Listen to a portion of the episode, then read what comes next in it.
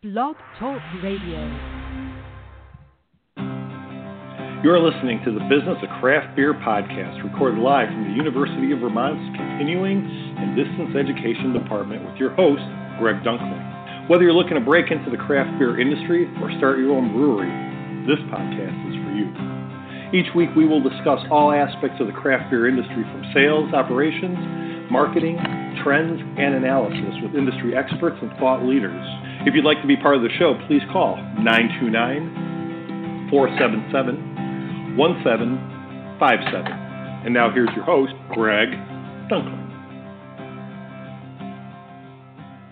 Well, hello, everyone. This is Greg Dunkling. You're listening to the Business of Craft Beer Blog Talk radio show. Uh, we're coming to you live from the campus of the University of Vermont in Burlington, Vermont.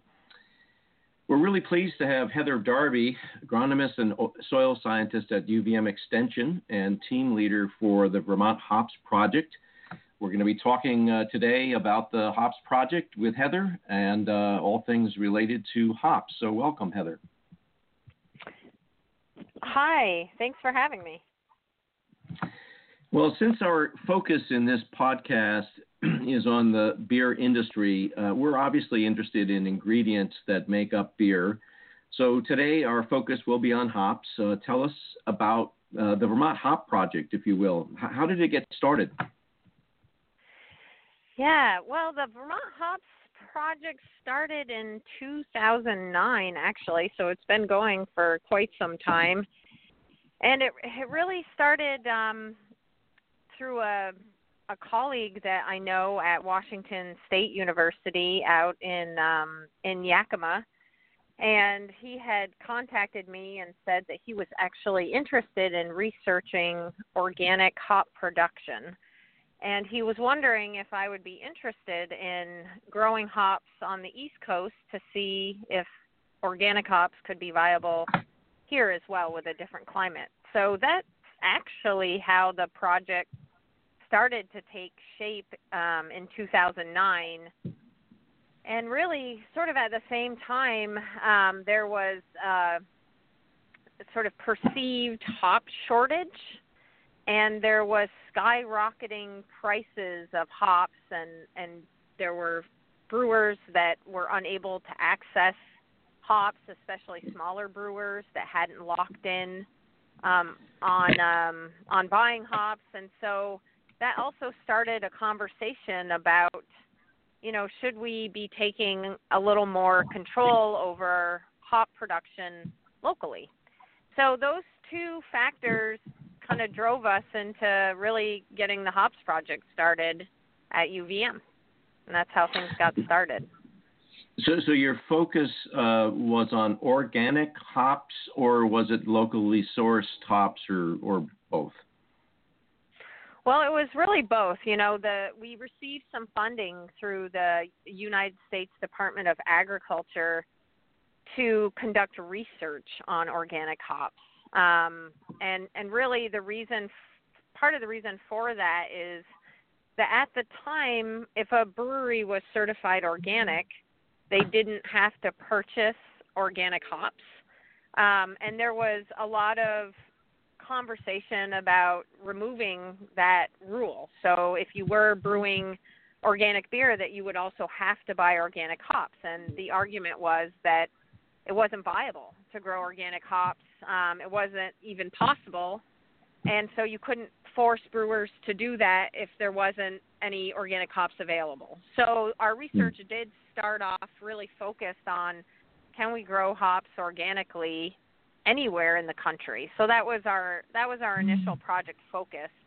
But at the same time, um, we also were really focused on, you know, can we grow local hops? you know whether mm-hmm. they're organic or not can it be done here it was done in the past um it moved west for various reasons but can it come back and what are all the factors that need to be put into place and considered for that to happen Great. Well, I hope we can touch on some of those factors today. Um, first, I just wanted to um, go back a little bit. And what, what's your background? I understand from doing a little reading, uh, and I am at the university as well and have been here for over 15 years.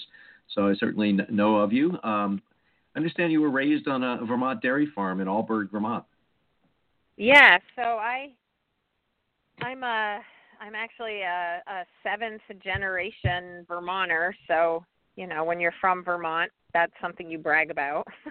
so I gotta gotta throw that in there. And um, I've come from yeah almost seven generations of of farmers, and um, I my my mom and dad and my grandfather had a dairy farm in Alburgh, and that's where I grew up.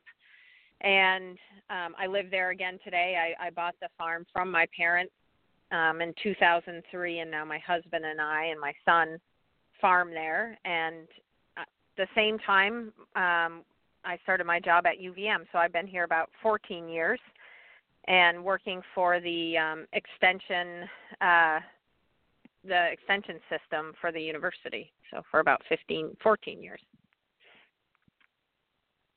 Hello.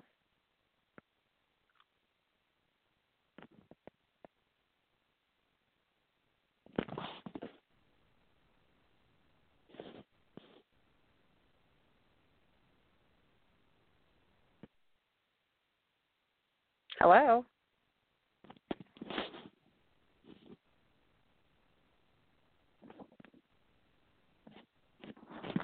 Hello.